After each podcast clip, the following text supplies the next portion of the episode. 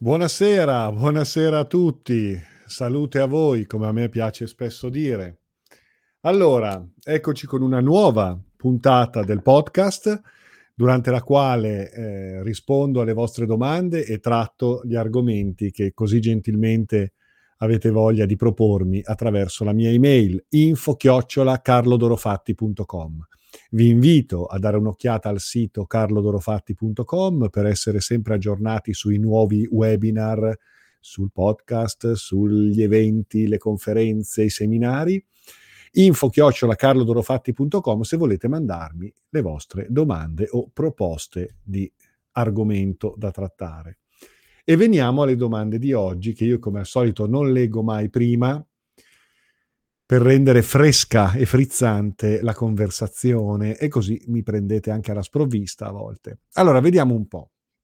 Allora, una cara amica mi chiede, ah, caspita, domanda diretta.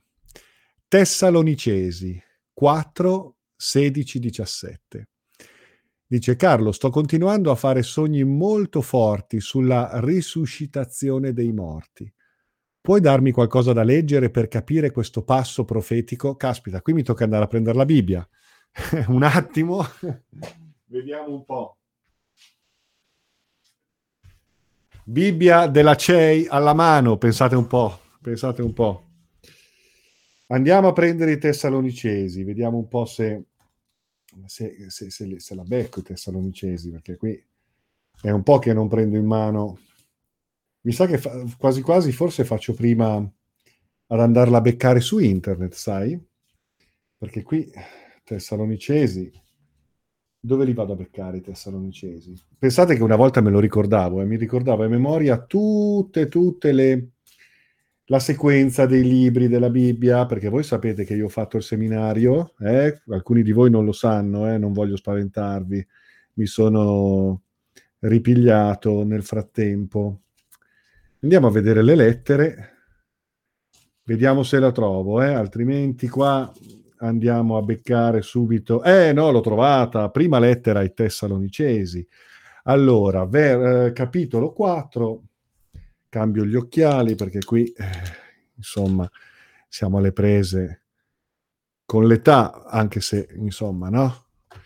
Ci stiamo dentro molto bene. Allora, 4, 16, 17. Vediamo un pochino che cosa mi dici. Allora dice, perché il Signore stesso ha un ordine alla voce dell'arcangelo e al suono della tromba di Dio, discenderà dal cielo. E prima risorgeranno i morti in Cristo. Quindi noi, i vivi, i superstiti, saremo rapiti insieme con loro tra le nubi per andare incontro al Signore nell'aria e così saremo sempre con il Signore. Confortatevi dunque a vicenda con queste parole. Beh, qui un ufologo incallito già il Signore nell'aria si, si immagina subito l'UFO che passa e ti viene a prendere. Perché no? Perché no?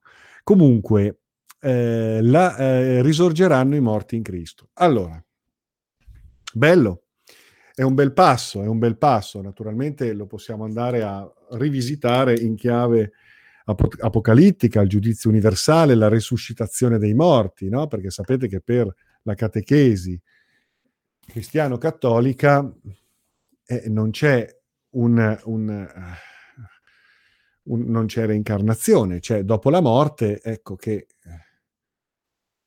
si attende il giudizio e alla fine dei tempi il giudizio universale consisterà nel ritorno di Cristo sulla terra e a quel punto eh, verranno distribuiti all'inferno o al paradiso le anime che nel frattempo avranno purgato. No? E, ehm, si resuscita, si resuscita in corpo fisico, quindi anche se il corpo è putrefatto, è stato cremato, niente, per la religione cattolica si risorge fisicamente, quindi si esce dalle tombe fisicamente all'età di 33 anni. Mm? Quindi tutti quanti nel corpo, quindi una religione molto fisica, eh? molto fisica, perché poi con quello stesso corpo si verrà giudicati e si verrà destinati alle varie situazioni, eh? Mm? inferno, paradiso, definitivamente. Quindi, ora, uscendo da questa catechesi, la resurrezione in Cristo, la resurrezione in Cristo. Cristo è la coscienza cristica, è il Dio dentro di noi, è il daimon supremo sublimato alla quintessenza spirituale di ciò che può essere la scintilla divina, la coscienza cosmica, l'assoluto.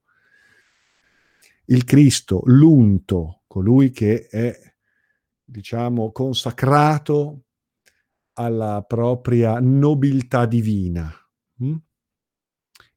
Tutti quanti noi siamo re e regine, il Cristo è un fenomeno interiore dal punto di vista esoterico.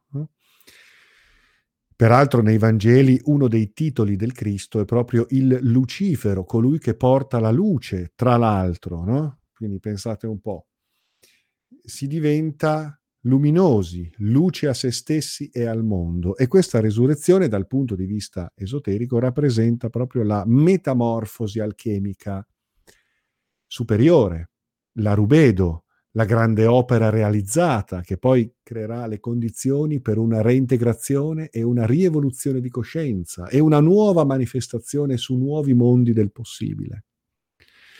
Ora, risorgere in Cristo vuol dire aver risolto, compreso, risvegliato dentro di noi la coscienza.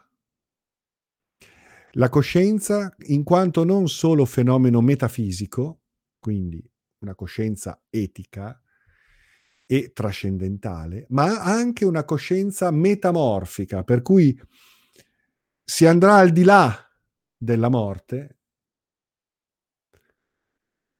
per poter innescare la metamorfosi del bruco che diventa farfalla. No? Non si muore, ma si innesca un processo di trasmutazione, la stessa trasmutazione che il Cristo avrà durante i tre giorni nel sepolcro. Una trasmutazione fotonica, luminosa, spirituale, straordinaria, che condurrà sì ad una trascendentale, ma anche ad una riformulazione del corpo affinché possa giungere ad una manifestazione nuova su di un piano di esistenza superiore. Quindi la, la, risuscitazione dei morti è questa, noi siamo morti e dobbiamo essere risuscitati. Come facciamo a essere risuscitati? Nel momento in cui ci risvegliamo. Ecco la coscienza cristica, che peraltro è coscienza buddica, o se vogliamo andare ancora più indietro nel tempo, coscienza orusiana, perché il paradigma di Horus ricalca, verrà ripreso, diventerà il paradigma cristico, questa sorta di resuscitazione dalla morte. Ma chi, che cos'è la morte? Non è tanto la morte fisica, quanto la morte spirituale, quello zombismo che in questo momento ci vede comparse sulla scena di una vita illusoria, perché non illuminata dalla luce della gnosi, dalla luce della conoscenza. Quindi noi siamo zombie, siamo morti, spiritualmente prima ancora che fisicamente. E allora la risuscitazione è quel risveglio in Cristo, in questo caso, secondo questo, questa rivelazione per cui in vita, senza passare attraverso la morte fisica, si trasmuta per metamorfosi alchemica il proprio corpo e la propria coscienza in funzione di una rinnovata manifestazione, la seconda nascita. Mm?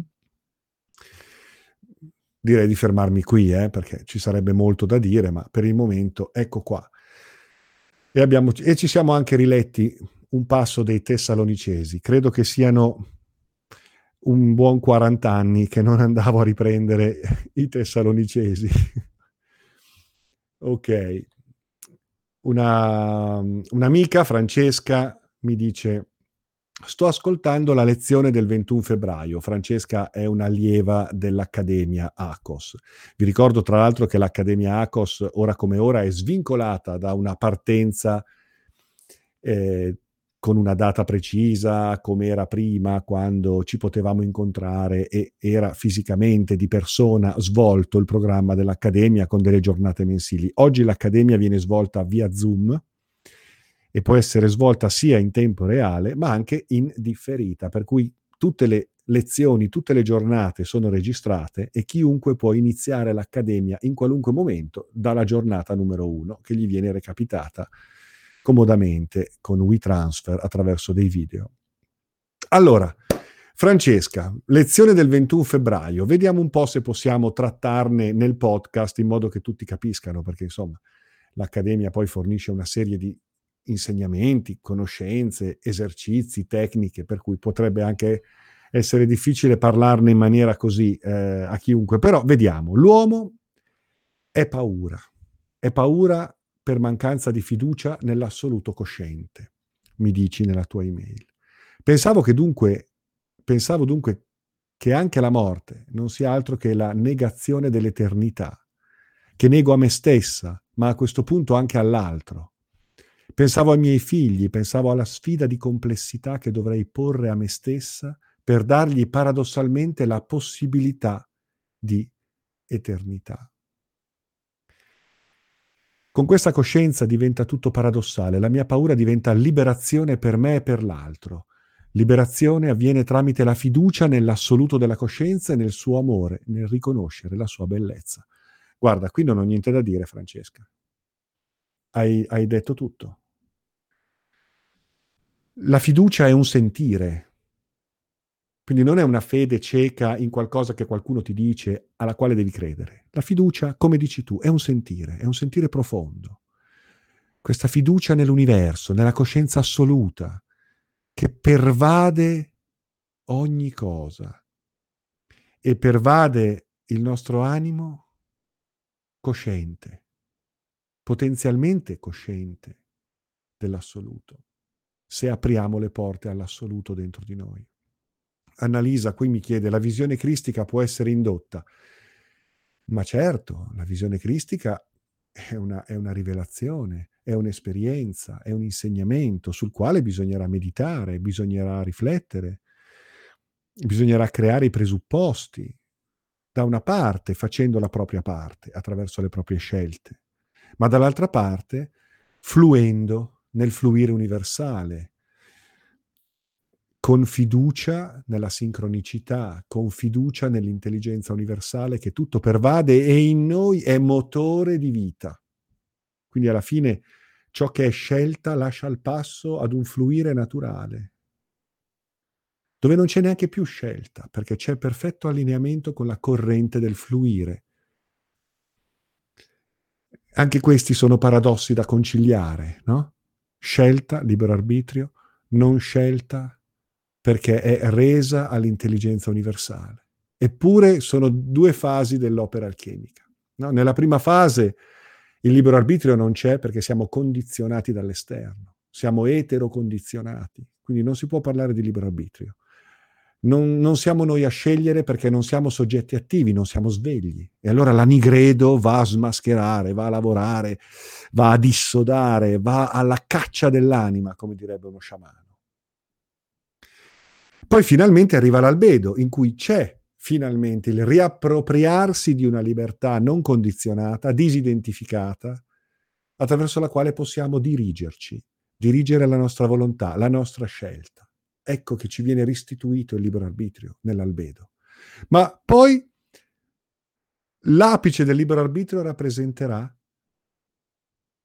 la non scelta non c'è nulla da scegliere perché saremo perfettamente allineati con la scelta giusta, con ciò che è giusto, con il fluire universale, la rubedo, ancora una volta.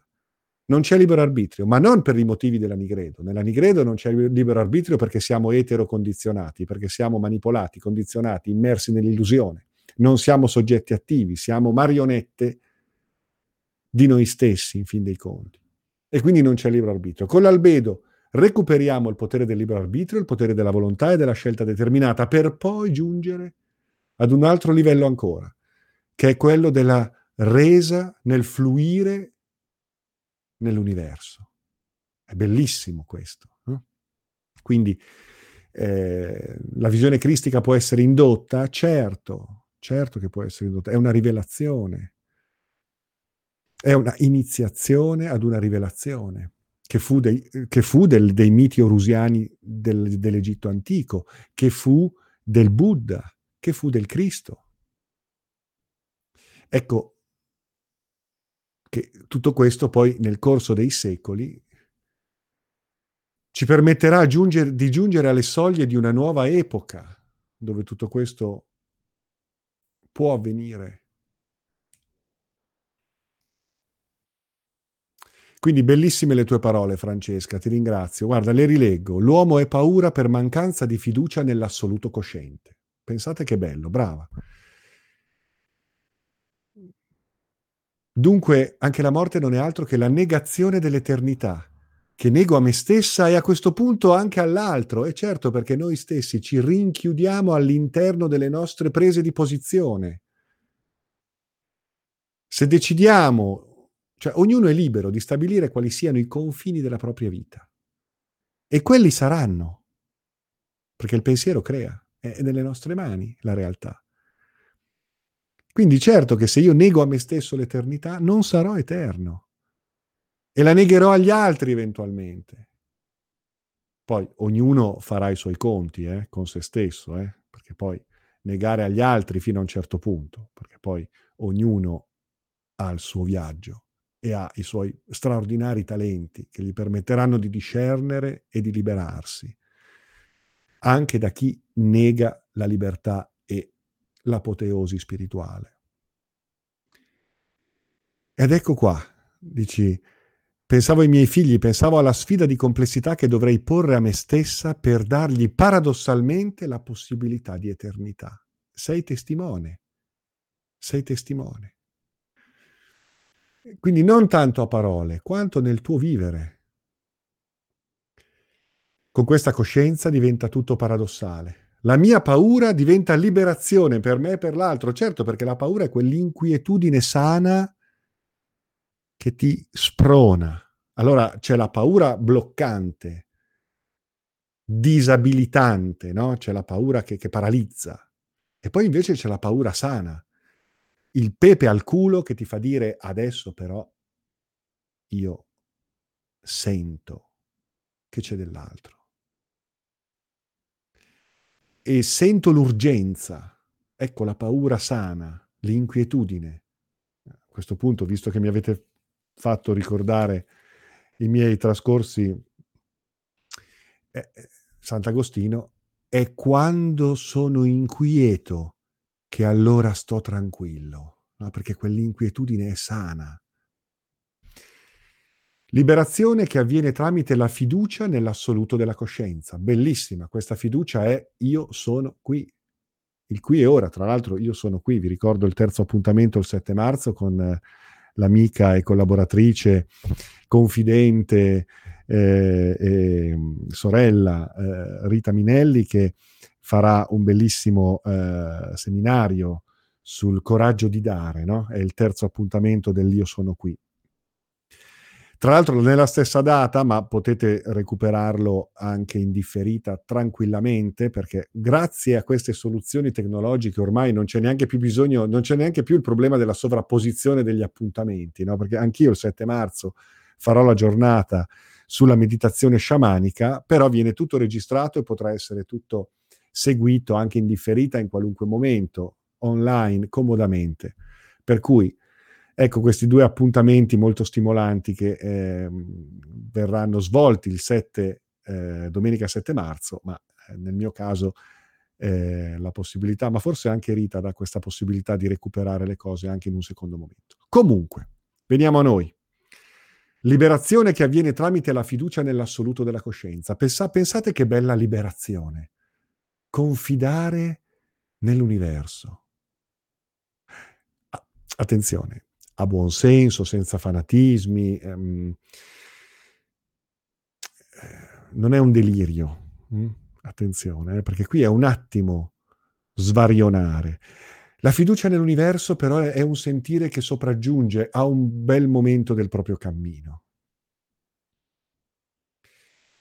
E Annalisa dice l'unione con il Cristo è la comunione mistica per eccellenza, ma il Cristo è quella scintilla dentro di te, cioè il ritorno di Cristo sulla terra sarà il risveglio della coscienza cristica in ognuno di noi.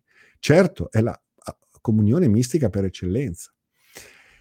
È liberazione, è resa, ma è una resa attiva, non è una, una, un'arrendevolezza passiva, vediamo come va, speriamo in bene, tanto c'è l'universo. Non è il concetto della provvidenza cattolica, è sincronicità, è sentire e allinearsi con un disegno nel momento in cui vibriamo ad una certa frequenza, vibriamo ad un certo sentire. Abbiamo fatto un viaggio, spesso è un viaggio di sofferenza, tra l'altro. E allora, spronati nel risveglio, sentiamo e in quella ci liberiamo la fede nell'assoluto della coscienza e nel suo amore, nel riconoscere la sua bellezza. Francesca, hai scritto una cosa stupenda. Ok? Ti ringrazio per questa, che non è una domanda, ma è una testimonianza molto potente. Altra domanda. L'uomo è l'unico mammifero in grado di evolversi trascendendo? Mi porti un esempio nel passato in cui l'uomo ha operato trascendendo? Certo, abbiamo dei grandi maestri che hanno operato trascendendo il Cristo stesso, eh? non, è, non, è, forse trasceso? Il Buddha, pensate alle tradizioni che riportano alla figura enigmatica di Babaji. Però c'è un'altra cosa che potremmo dire a questo proposito. Noi siamo qui. Trascendere, ascendere, accedere a quella metamorfosi straordinaria conduce ad altri piani di esistenza, ad altri livelli di coscienza e manifestazione, che vivono consapevolmente coloro che accedono a questo risveglio straordinario. Ma noi siamo qui. Noi siamo qui. Noi siamo su una linea temporale abitata da un'umanità in sonno. Noi scalpitiamo, eh? siamo qui in un dormiveglia, eh, siamo sempre più sul pezzo, però noi condividiamo una linea che è quella di un'umanità dormiente, immemore, inconsapevole. E quindi come possiamo, se non vibriamo a quelle frequenze, come possiamo anche solo conoscere sapere, avere percezione di chi ascende. Può anche darsi che non, non ne siamo consapevoli, non, non, non lo possiamo percepire, non fa parte della nostra linea temporale. Quindi può anche darsi che nella nostra storia documentata non ci siano tracce di chi ascende perché è, un altro, è un'altra la linea temporale in cui questo avviene. Spero di essermi spiegato. Poi c'è un'altra bella domanda che mi chiede, mm, una cara amica mi chiede, eh, tutte donne, grazie, grazie. Eh beh, ma il femminile è forte, ragazzi, eh? il femminile in questa epoca alla grande, eh? anche, anche, dentro noi maschietti, eh? il femminile è, beh, cioè, va lasciato fare, eh? non va risvegliato, il femminile è ben sveglio, è ben sveglio, è il maschile che è messo male. Domanda, che cosa si può intendere oggi con il termine la via del discepolato? Interessante domanda, molto interessante. Soprattutto nel che cosa si può intendere oggi con il termine la via del discepolato.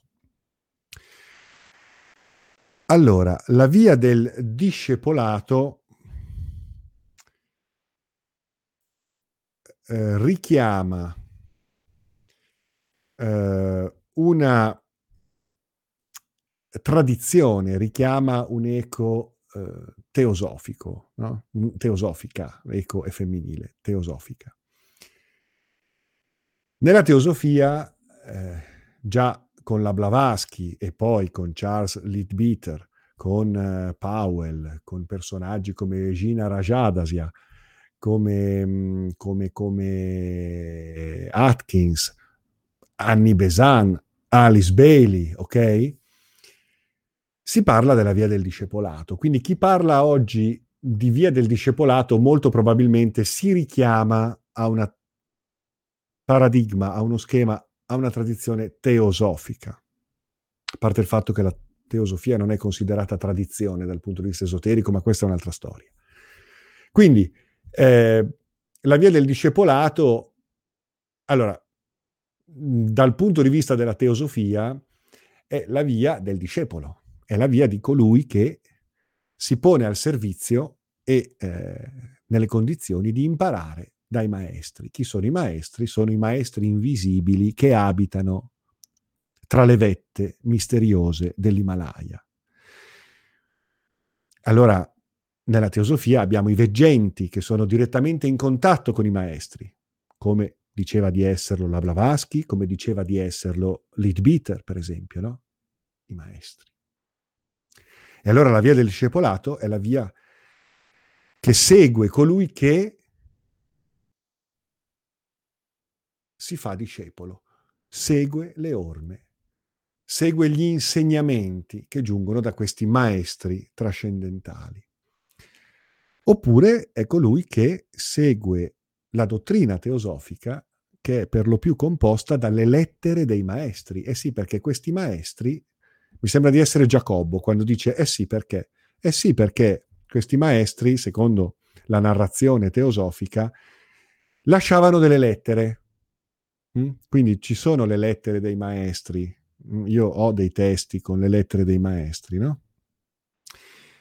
E quindi chi non ha il contatto diretto con il maestro, per cui è discepolo diretto del maestro invisibile, Kutumi, Maitreya, eh, Moria, no? i vari maestri eh, segue la via indicata dalle lettere dei maestri e si fa l'anu. Il lanu è un grado teosofico. No? L'anu in sanscrito significa discepolo. Però attenzione. Quindi, certo, questo è un, ancora un discorso che ripropone il paradigma discepolo maestro, allievi guida, guru. Gerarchia iniziatica, spirituale. E quindi regole, dottrina, testi di riferimento, addirittura eh, direi quasi intermediari sacerdotali. Tutto questo ha un sapore molto di religione. Mm. Ebbene, a tutta questa impalcatura diedero una bella spallata due grandi figure del secolo scorso. Krishnamurti, che disse, devi diventare maestro di te stesso, assumiti le tue responsabilità, risveglia il maestro che è dentro di te, percorri la tua via. Certo, questo non vuol dire che non puoi fare tesoro degli insegnamenti, di un mentore, di un insegnante, di un istruttore, di un fratello che può aver fatto un pochino più di strada di te, può darti dei consigli o trasmetterti delle conoscenze, ci mancherebbe altro. Ma la verità è dentro di te ed è una terra senza vie, Krishnamurti. E poi arrivò Crowley, che per quanto non, non, sia stato il miglior interprete del suo stesso messaggio, perché poi il Crowley uomo, la vita di Crowley è una cosa, il Crowley che ha intuito delle cose nuove è un'altra cosa. Eh? Crowley lo ammise lui stesso, non fu il miglior testimone e interprete del messaggio di cui fu canale e veicolo. Però lui disse e riaffermò proprio il concetto per cui, per esempio, nell'ordine da lui fondato, l'Astrum Argentinum o AA, eh, no, lì c'è molto il discorso per cui ognuno deve risvegliarsi in quanto stella brillante di luce propria. Ogni uomo, ogni donna è una stella brillante di luce propria e deve trovare la sua propria e unica orbita deve trovare la sua volontà, hm? il Dharma, quindi mh, mm, si esce dal paradigma guru, scuola, maestri, discepoli, che poi magari diventano seguaci, per cui per tutta la vita seguono qualcun altro, sperando che gli tolga le castagne dal fuoco. Mm? La delega, la delega. No, ognuno è responsabile del proprio cammino, del proprio risveglio, perché ognuno ha in sé tutte le risposte e deve essere condotto, semmai, a questo risveglio interiore individuale, perché poi possa essere nella piena consapevolezza del proprio universo. Mm? Tant'è vero che le scuole telemiche sfoceranno per certi versi in quella chaos magic che è la quintessenza del concetto del, dell'individuo come centro del proprio universo, il quale, dopo un percorso di insegnamento, di disciplina, di autodisciplina, ecco che è padrone dei propri strumenti, li fa suoi, li reinterpreta, li, ri- li rievolve per il suo universo magico, di cui è il centro. Quindi ecco un cambiamento di paradigma. Un cambiamento di paradigma. Non più lo schema maestro-discepolo, ma una maestria da risvegliare. Proprio in questi giorni, tra l'altro, eh, la Rita ha scritto, quando viene da me una persona, io non vedo qualcuno da guarire, ma un maestro di, da risvegliare. Bellissimo questo, no? molto telemico, tra l'altro. Ognuno di noi è dentro il proprio guaritore, è dentro il proprio maestro. Certo, questo non deve dare adito a deliri egocentrici e narcisistici, eh, perché ognuno ha un percorso, ha il suo viaggio, ha da vivere il suo processo terapeutico, profondo, spirituale. Ma partiamo dal presupposto che ognuno deve essere condotto, educato, educere, no? La maieutica, no? Io tiro fuori da dentro di te, faccio vedere ciò che hai dentro tu non ti faccio vedere quello che ho dentro io, a cui ti devi adeguare, a cui devi obbedire, al quale ti devi allineare. La disciplina non te la do io, io ti do gli strumenti, io ti dico dove andare a guardare, poi tu ci devi andare. Io ti dico semmai dove andare a scavare, poi tu ci devi andare a scavare e tu lì troverai i tuoi tesori, non i miei. Questo è il grande cambiamento, uno dei grandi cambiamenti di paradigma. Il risvegliarsi a se stessi in tutto questo siamo tutti discepoli e maestri contemporaneamente. Discepulus, colui che impara.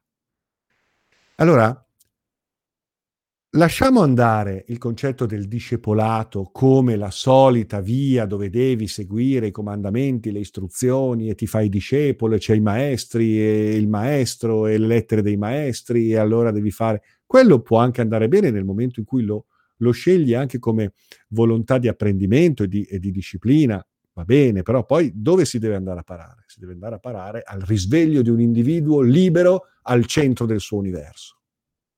Bellissimo. Quindi va bene che esistano le scuole, però attenzione, la scuola è fatta per darti gli strumenti per cui tu possa gestire consapevolmente la tua libertà e fare tua la conoscenza nella tua esperienza personale del risveglio, perché le tue formule non saranno le mie e non saranno quelle dei libri e vissute da qualcun altro, saranno le tue.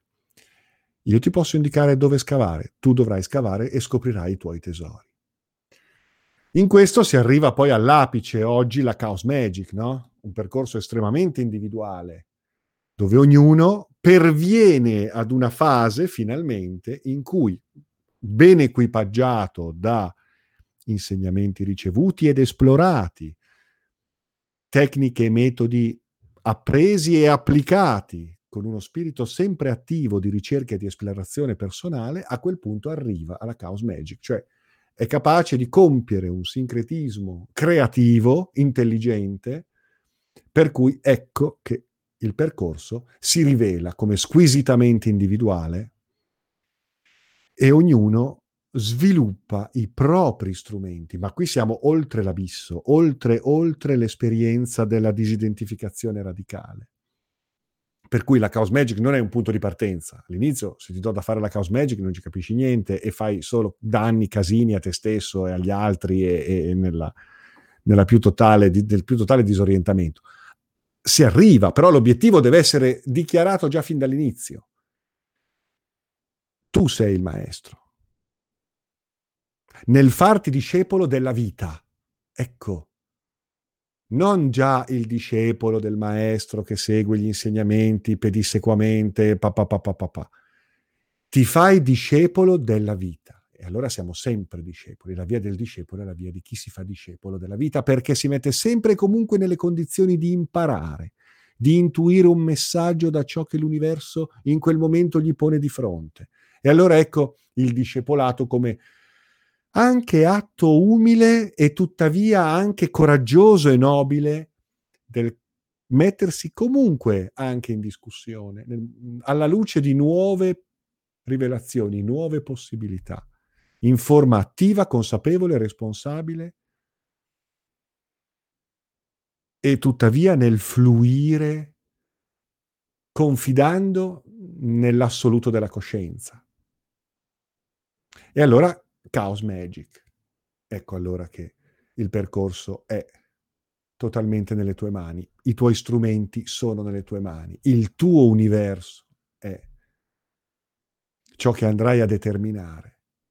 La tua luce, il tuo centro magnetico irrorerà la realtà che ti circonda e gli altri a livello di energia, non a livello di proseliti, a livello di energia. E allora il tuo diapason vibrante farà vibrare altri diapason. Ma ogni diapason è unico e irripetibile e ognuno ha il suo diapason dentro. Non so se riesco a spiegarmi. Annalisa dice testimoni divini di noi stessi, bellissimo. Attenzione, ecco, non, è, non, non, non siamo troppo faciloni, eh, perché poi questo implica un serio e profondo lavoro di, di riflessione, di meditazione, di percorso, di vita vissuta sulla propria pelle, di indagine, umile e coraggiosa. Umile e coraggiosa, dove umile non vuol dire il sempliciotto, ma vuol dire il saggio, che impara, che sa mettersi in discussione, che si mette in gioco e coraggiosa, perché determina con volontà ferma il proprio Dharma. Quindi oggi secondo me non ha tanto senso parlare ancora di via del discepolato. Non ha tanto senso perché si vanno a richiamare cose che abbiamo fatto uscire dalla porta e le facciamo rientrare dalla finestra. Schemi religiosi, dottrinali, quasi dogmatici, sempre un riferirsi al maestro fuori di sé di cui ti fai discepolo e però attenzione. Forse stanno cambiando le cose, sicuramente stanno cambiando le cose. Bisogna uscire da quella logica per aprirsi ad, una consapevolezza nuova. Torneremo senz'altro sull'argomento perché è molto molto stimolante. Bene, io direi per oggi ci fermiamo qui, spero di essermi riuscito a spiegare perché poi vado a braccio, eh? però penso che siano argomenti molto molto molto belli. Allora, vi do appuntamento giovedì 4 marzo, conferenza alle 18.30, diretta Facebook nella mia pagina I grandi antichi, da Lovecraft alla Chaos Magic. Parleremo di archetipi, archetipi da risvegliare, parleremo del ritorno dei grandi antichi, eh, anche ripercorrendo la straordinaria, eh, come dire, eh, capacità visionaria di Lovecraft e mettendola in sintonia con alcuni elementi dell'esoterismo d'avanguardia.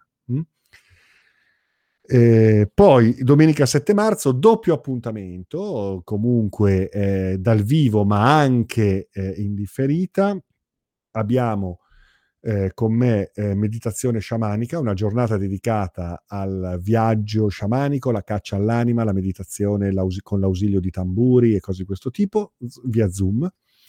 E contemporaneamente, però sempre, ripeto, eh, potete poi eh, anche distribuire le cose eh, giocando sulla differita eh, sempre accessibile, abbiamo il eh, bellissimo appuntamento, il terzo appuntamento con Rita che è in sinergia piena e perfetta, no? c'è una sinergia tra Spazio Rubedo e l'Academiacos, il coraggio di dare, stupendo, terzo appuntamento del ciclo Io sono qui, anzi eh, se per caso approdate a questo terzo appuntamento, che è comunque una monografia, vi verrà senz'altro la voglia di andare a vedere anche, anche gli altri.